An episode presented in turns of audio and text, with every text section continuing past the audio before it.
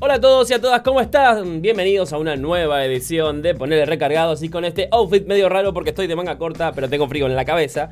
Eh, Mis, mi, como ves, mis pechos tienen frío, pero mis brazos no.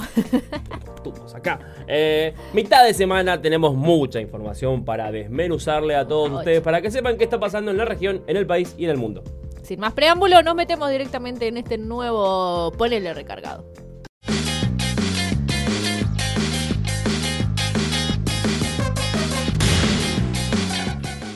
Y ligerito nomás, porque la situación lo amerita, nos vamos a meter de lleno en el segmento de noticias que te informa a la vez que se pregunta qué cazzo pasa en el NEA.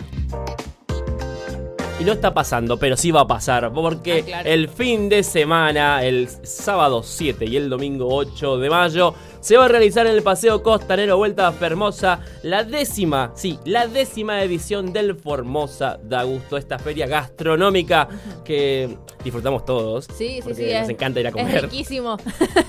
Y vamos a comer comida autóctona, hecho por formoseños y formoseñas, para potenciar el turismo, la cultura, la idiosincrasia, nuestra identidad y todo lo, lo que les ocurra en dos días. Así que peso que tengan, peso que vayan a poner en movilizar la economía local, más sobre todo el turismo y el sector gastronómico que tan vapuleado quedó después de la pandemia. ¿Quién va a venir? ¿Qué va a pasar? ¿Cuál es la grilla? Es todo un misterio. Así que van a tener que ir ese sábado o ese domingo, el día que tengan libre, para averiguarlo. Sí. Figure out. Lo importante es que vayamos todos ahí a disfrutar, porque va a haber, va a haber bandas en vivo, va a haber buena gastronomía, va a haber buena comida, va a haber gente copada compartiendo cosas, van a estar tus amigos seguramente. ¿Será este el día en el que pruebe finalmente la empanada de yacaré? Coman carne de búfalo, que hay buenos, buenos eh, Ejemplares. cocineros ahí que están Ah, con la carne de búfalo, que está excelente. Me encanta la carne de búfalo, así que los invito a todos a consumirla. Y si no te cabe el búfalo, podés ir a comer surubí en Corrientes porque esta semana también se va a estar haciendo la casi cua- 59, ¿qué fiesta? 45. La cuadragésima quinta. Cuadragésima quinta edición de la fiesta del surubí. Sí, señor. Y hoy, hoy justamente a la noche se corta la cinta de inauguración de la fiesta, a pesar de que ya hace varios días vienen pescando los muchachos. Eh, y nada, como para celebrar, conmemorar, se va a rendir homenaje también durante todos estos días. Va a haber grandes grupos, va a estar el chaqueño para vecino. Va a, va a haber elección de la reina nacional del surubí también. ¿Cuáles serán los requisitos para ser reina hoy en día? Me imagino el vestido de la reina todo atigueado, Ay, ti, qué lindo con lentejuelas. Con, la- con lentejuelas. Y claro que hagan de escamita. Unas braquias acá.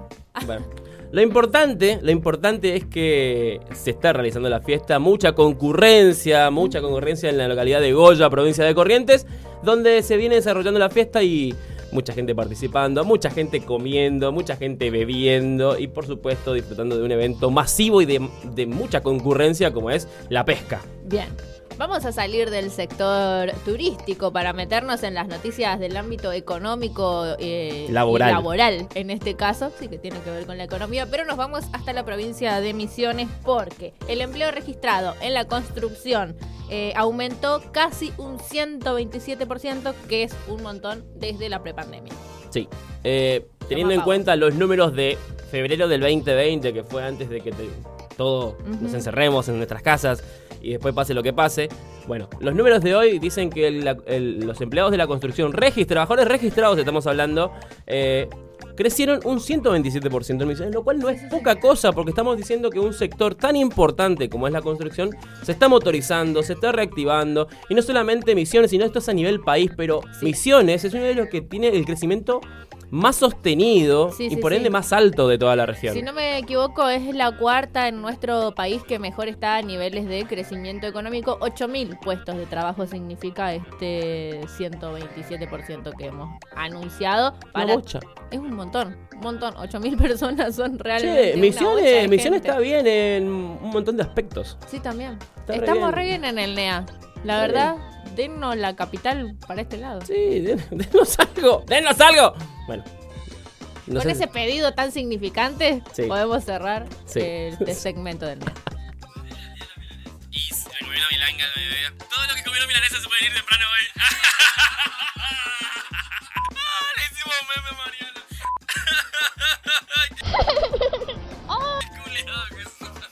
Ay, Y sí, así en este modo serio, porque estas noticias realmente hay que tomarlas con seriedad y analizarlas de forma sesuda. Te traemos las noticias bizarras. Nah, mentira, acá nos divertimos un montón. Yo no me puedo dejar de reír de que ayer todos comimos milanesa menos María.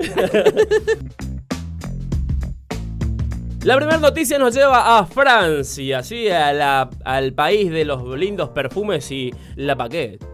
La baguette donde una persona se hizo pasar de amigo de Messi, De amigo de Messi. de amigo de Messi y jugador del PSG, para quedarse en un hotel carísimo de Francia. ¿A los amigos de Messi le dan hoteles en Francia? Claramente, claramente.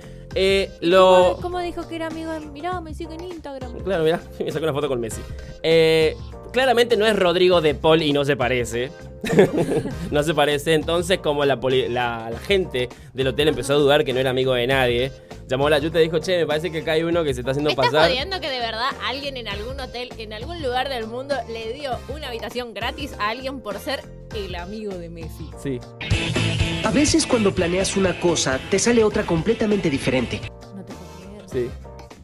Sí, claro. Dijo, llamen a mi representante y como Ah. llamaron al representante eh, y no le atendió el teléfono, llamaron a la ayuda, la ayuda vino, lo sacó del forro del traste y que muchas... Pero Fraude, ir fraude. preso por eso, ¿o Bueno, no? fue condenado a dos meses de dos meses de cárcel. Uy, qué jede. bueno, chicos, no fijan Pero hay- amigo de Messi. Háganse amigos, no sé, de otro menos famoso, no sé. Claro, Pogba sigue jugando, está vivo.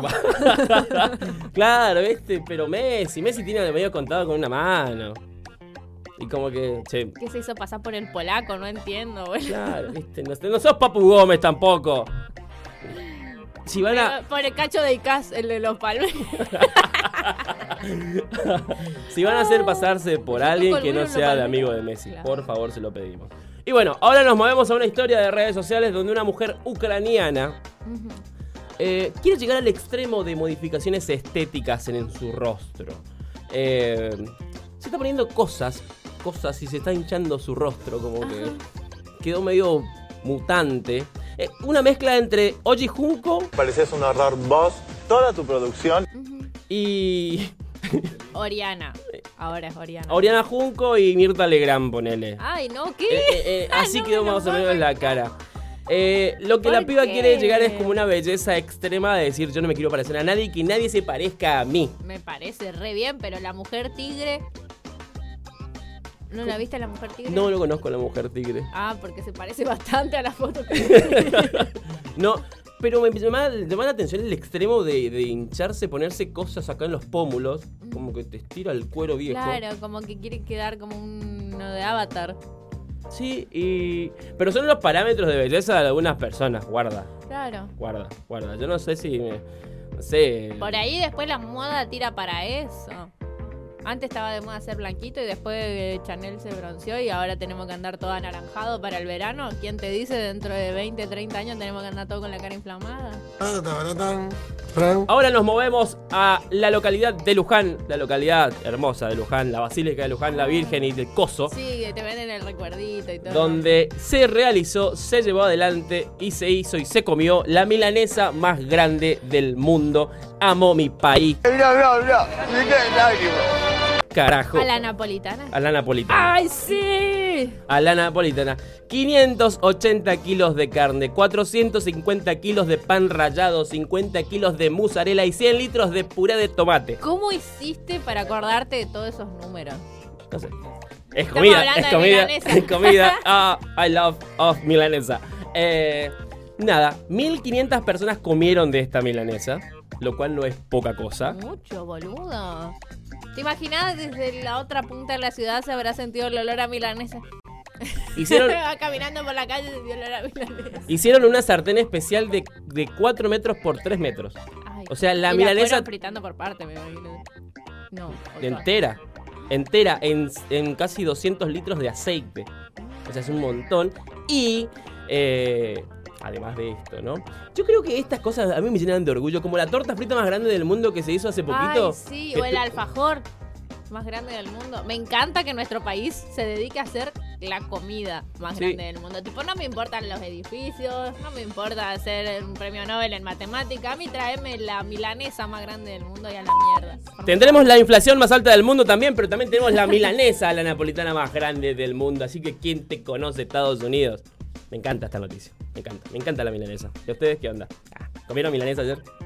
Ah, si comieron milanesa ayer, pueden comentar yo o una milanesa en el. Si es que hay emoji de milanesa, no sé. Debería haber un Eh, emoji En de los milanesa. comentarios de abajo de este video, si lo están viendo por YouTube. Y si no, pueden respondernos en voz alta como cualquier loco que le habla a la radio. Sí. Y así, cerramos este segmento. Y llegó el momento en que analicemos las noticias que a vos te ayudan a enfurecer. Sí, a veces. A veces no tanto. Este segmento denominado ¿Qué pasó ahora? La madre. Vamos a hablar de nuestros amigos del Senado de la Nación porque a partir de hoy van a reanudar, reaun- ¿cómo se reanudar? Reanudar. Abduzcan. se, van a, se van a reanudar las, las- los debates en comisiones acerca de la formulación nueva, la reformulación de, el super- de la... No, y no puedo decirlo, perdón, estoy re mal. La Corte Suprema. Corte Suprema de Justicia. No, no lo puedo ni... estoy tan enojada que no puedo hablar. Bueno, ese enojo que se transmita en sentimientos, Sí. distintas para todos ustedes. ¿Por qué?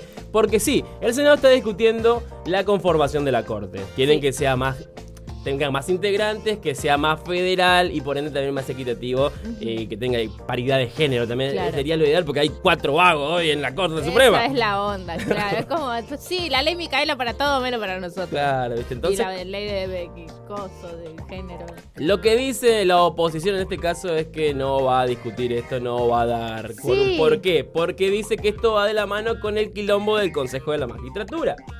Lo cual no tiene mucho que ver, pero sí al mismo tiempo. Pero bueno, depende de cómo lo mires. Ellos dicen que es inoportuno, que me parece bien que sean francos, para ellos debe ser re inoportuno porque se mandaron una tras otra y si se reforma la justicia en nuestro país, van a haber jueces que los juzguen.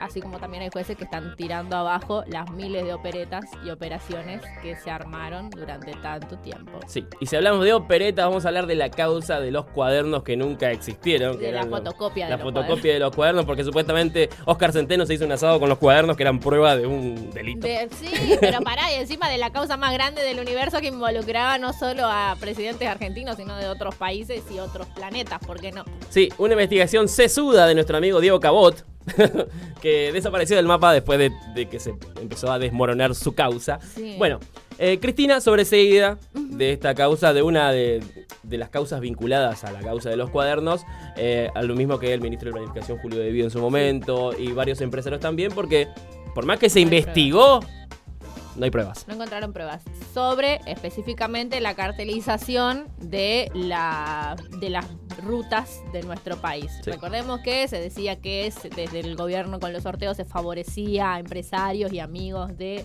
la presidencia en ese momento. Bueno, no hay pruebas y tampoco había dudas, pero bueno, si ustedes las tenían, ahora ya saben que no hay pruebas, así que nada, quédense tranquilos. ¿Qué vamos a hacer con las consecuencias que ha generado todo este sistema de operaciones judiciales y mediáticas que se han hecho a un partido político en específico, ya lo debatiremos como sociedad. Por ahora la justicia se expide, que es lo que importa, lo que no implica que no se deba reformar. Ja, ilusos. Hay que hacerlo. Bueno, la última noticia nos iba a hablar de diputados. Vamos a hablar porque eh, Massa, Sergio Massa, presidente de la Cámara de Diputados, convocó a una sesión para hablar, para discutir la nueva ley de cannabis medicinal.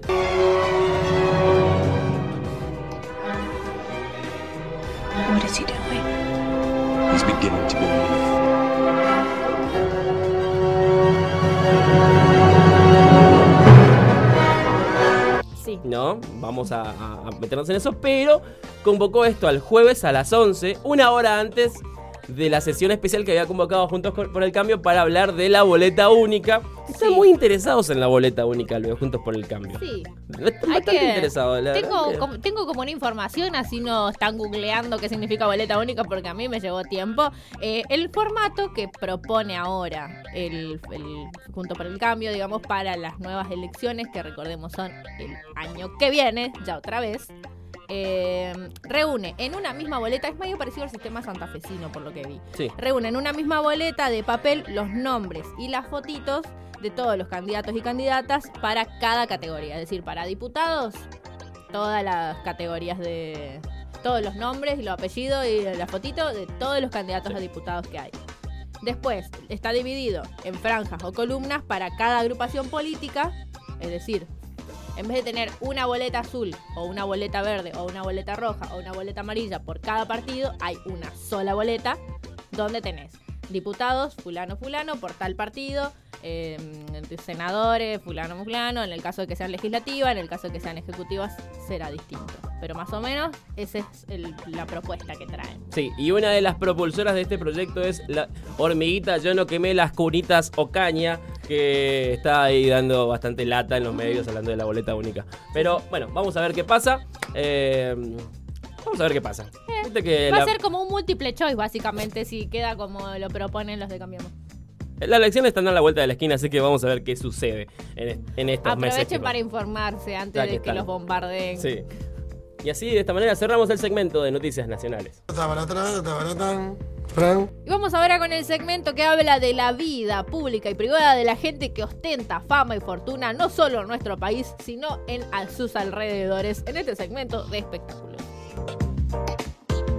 Y no solamente ostenta fama, gloria y mucha guitarra, sino también vestimenta acorde a los eventos de gala, como por ejemplo el Met Gala 2022 que se desarrolló en Nueva York, la ciudad que nunca duerme, un evento benéfico Sí. que donde se conglomeraron grandes figuras públicas, artísticas, eh, hollywoodenses, ¡Qué elegancia la de Francia! Sí, sí, sí. vistiendo lo mejor que hay en el mundo de la moda. Justamente porque con la Met Gala se habilita la nueva temporada del Museo Internacional de los Vestidos, que es donde están los vestidos justamente más famosos del mundo. Yo solamente voy a decir algo, no estoy para nada de acuerdo que la señorita Kim Kardashian se ponga el vestido de Marilyn Monroe. Le queda horrible, no tiene nada que ver con Marilyn Monroe, que era una mujer comprometida con su época. Vos solamente te casaste con Kanye West y te sacaste las tetas hace poco. Encima fuiste amiga de Paris Hilton. ¿Quién te pensaba Ah, que eso sos? es malo. Hubo muchos memes con el traje de Bad Bunny también. Bad Bunny invitado por su ¿Por pollo. qué se peina así ese muñeco? Porque tiene rulo y le queda bien. Pero parece, parece- A mí me gusta. parece un bailarín colla del Perú. Lo que me dio gracia fueron sus hombreras. Porque era como en vez de ir como un- con un traje normal. Porque aparte que yo no entendí cuál era la, la onda del disfraz. Supuestamente eran como los años dorados de Nueva York. Esa era el, el disfraz, digo yo. Ese era como el dress code. Vos tenías que pensar en los años dorados de Nueva York y a partir de ahí vestirte. Hubo gente vestida como por ejemplo la de Marilyn Monroe, que era una clara referencia a la época del cine dorado del espectáculo Nueva York. Pero así también hubo gente que estaba como... ¿Qué pasó acá? Me anotó un amigo. Claro, re en esa, me anotó un amigo, había mucha gente en esa. Era como, ¿por qué te pones eso? Había uno que le hicieron un chiste que era como, ah, no era por Zoom, porque era como que tenía una camisa con volado acá arriba y un jean abajo. Es demasiado. A mí me encanta criticar la ropa, así que podemos seguir. Yo no critico la ropa de nadie porque yo me he visto como el tuje. Yo no digo que me he visto bien, pero para esta gente, la gente contrata asesores.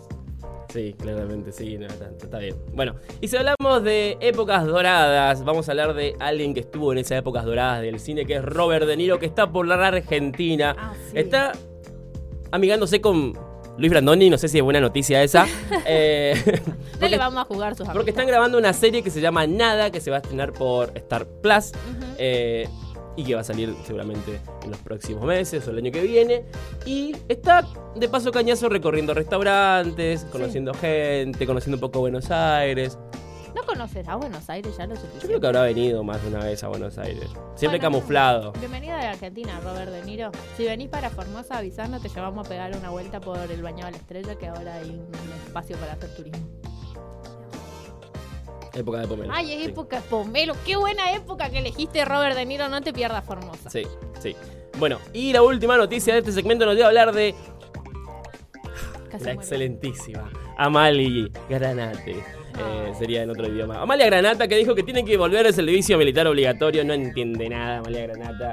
Para un poco, loca. Claramente no entiende. Encima, Encima, Aldo Rico salió a criticar su medida. O sea, Aldo Rico, un cara pintada, dijo que esto no tiene que ser así. O sea, Ah, bueno, la- pero por lo menos está del lado correcto.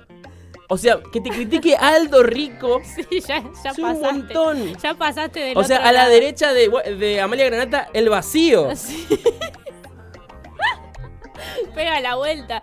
No, se va la, la verdad se va a la mierda. Eh, es cierto, me había olvidado lo de Aldo Rico. Es gracioso igual porque eh, lo que fue tendencia a partir de las declaraciones de Amalia Granata fue Robbie Williams. Pobre Robbie Williams, No déjenlo en nada. paz. Bueno, pero Robbie Williams debe decir, ¿no? A ver, a ver por qué soy claro. tendencia en Argentina. A ver. Amalia- ¡Ay, la puta! ¡Otra vez! y sí, le debe pasar todo el tiempo. Pobrecillo, por un, uno- un error no podés cometer, bueno. En Argentina no, en Argentina no. Claramente en Argentina no. Pero lo más gracioso de todo esto igual es que Amalia Granata propone el servicio militar para los chicos que salen del colegio que no estudian ni trabajan, que probablemente sean los hijos de trabajadores y de las clases más desfavorecidas Sí. en este sistema horrendo en el que vivimos, siendo que ella a esa edad andaba dejando tangas colgadas por los picaportes de las puertas de los muchachos, no seamos tampoco tan caradura, señora Amalia Granata. Sí. Sí, sí, no, la verdad que 17 sí. años tenía, 18 porque le había mentido a Robbie Williams, ella misma lo dijo. Entonces, que la verdad de la milanesa hablando de referencia al día. Pero bueno, eh, a la derecha de Amalia Granata, el vacío. Y llegó el momento de zambullirnos en el quilombo que atraviesa el mundo. Algunas veces, a veces no tanto, pero sí, acá están las noticias internacionales. Y cruzamos el charco nada más y nada menos que para irnos hasta la República Oriental del Uruguay, donde ya desde el Parlamento han votado este- esta ley que implica sacarle el IVA a 19 productos al menos. Sí, ¿y cuáles son esos productos? Comida, señores. Sí. Comida, alimentos básicos, alimentos de la canasta básica, incluido la carne. O, o sea, están 10 años adelantados a nosotros, los uruguayos, discutiendo lo que realmente hay que discutir y beneficiando a quien hay que beneficiar, que es al pueblo. Eh, entonces esto se va a seguir tratando y analizando para sacar el IVA realmente, porque el IVA es un impuesto muy alto dentro de los productos alimenticios. Sí. Y si se lo sacan a los fideos, al arroz, a la carne, a la polenta, a todo lo que consume la mayoría de la gente, y bueno, estás beneficiando, bueno, bastante a la gente, Sí, sacándoles impuestos sobre los alimentos. O sea, Uruguay, bien.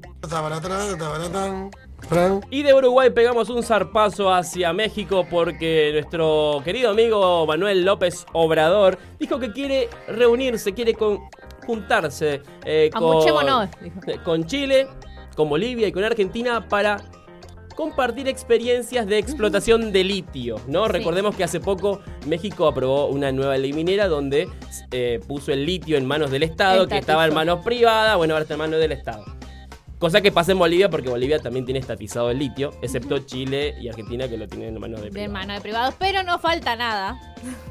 Quiero creer, digo, porque con toda la manija que le están dando, en cualquier momento va a ser un expropiese y viene para este lado. Venga para litio. Venga para casa el litio. Eh, lo importante es que quieren compartir experiencias para explotar esto porque el litio es un mineral muy necesitado, el famoso oro blanco. Sí, sí, sí. famoso oro blanco que se necesita para todo tipo de tecnologías. Así que eh, quieren compartir esto y además exportarlo. Porque Arge- eh, Esa es Chile, onda. Chile es el segundo productor de litio del mundo y Argentina el cuarto. O sea, somos potencia en, lo que podemos explotar de nuestra minería y no lo estamos haciendo porque está en manos privadas. Eso le iba. es- Listo, nada más que agregar. Señor juez. Y así con esta bronca que se me nota en el rostro, cerramos este segmento. Fran. Y me voy a cebar un mate para despedir este precioso noticiero en el que ya no nos queda más nada en el tintero, salvo nuestro segmento de local. Sí, nos vamos con una sesión especial, ¿no? Sí, sí, sí. Horror, horror, folk session de Ramírez eh, en vivo. Sí, sí, sí, que son casi amigos de la casa. Vienen no solo, sino junto a Matías Romero, a Walter Broide, a Albano Caballero y a Diego Lando. Sí, Y con esta sesión espectacular que tienen los pibes de- Ramírez, cerramos este noticiero. Nos encontramos nuevamente el día de mañana. Bye.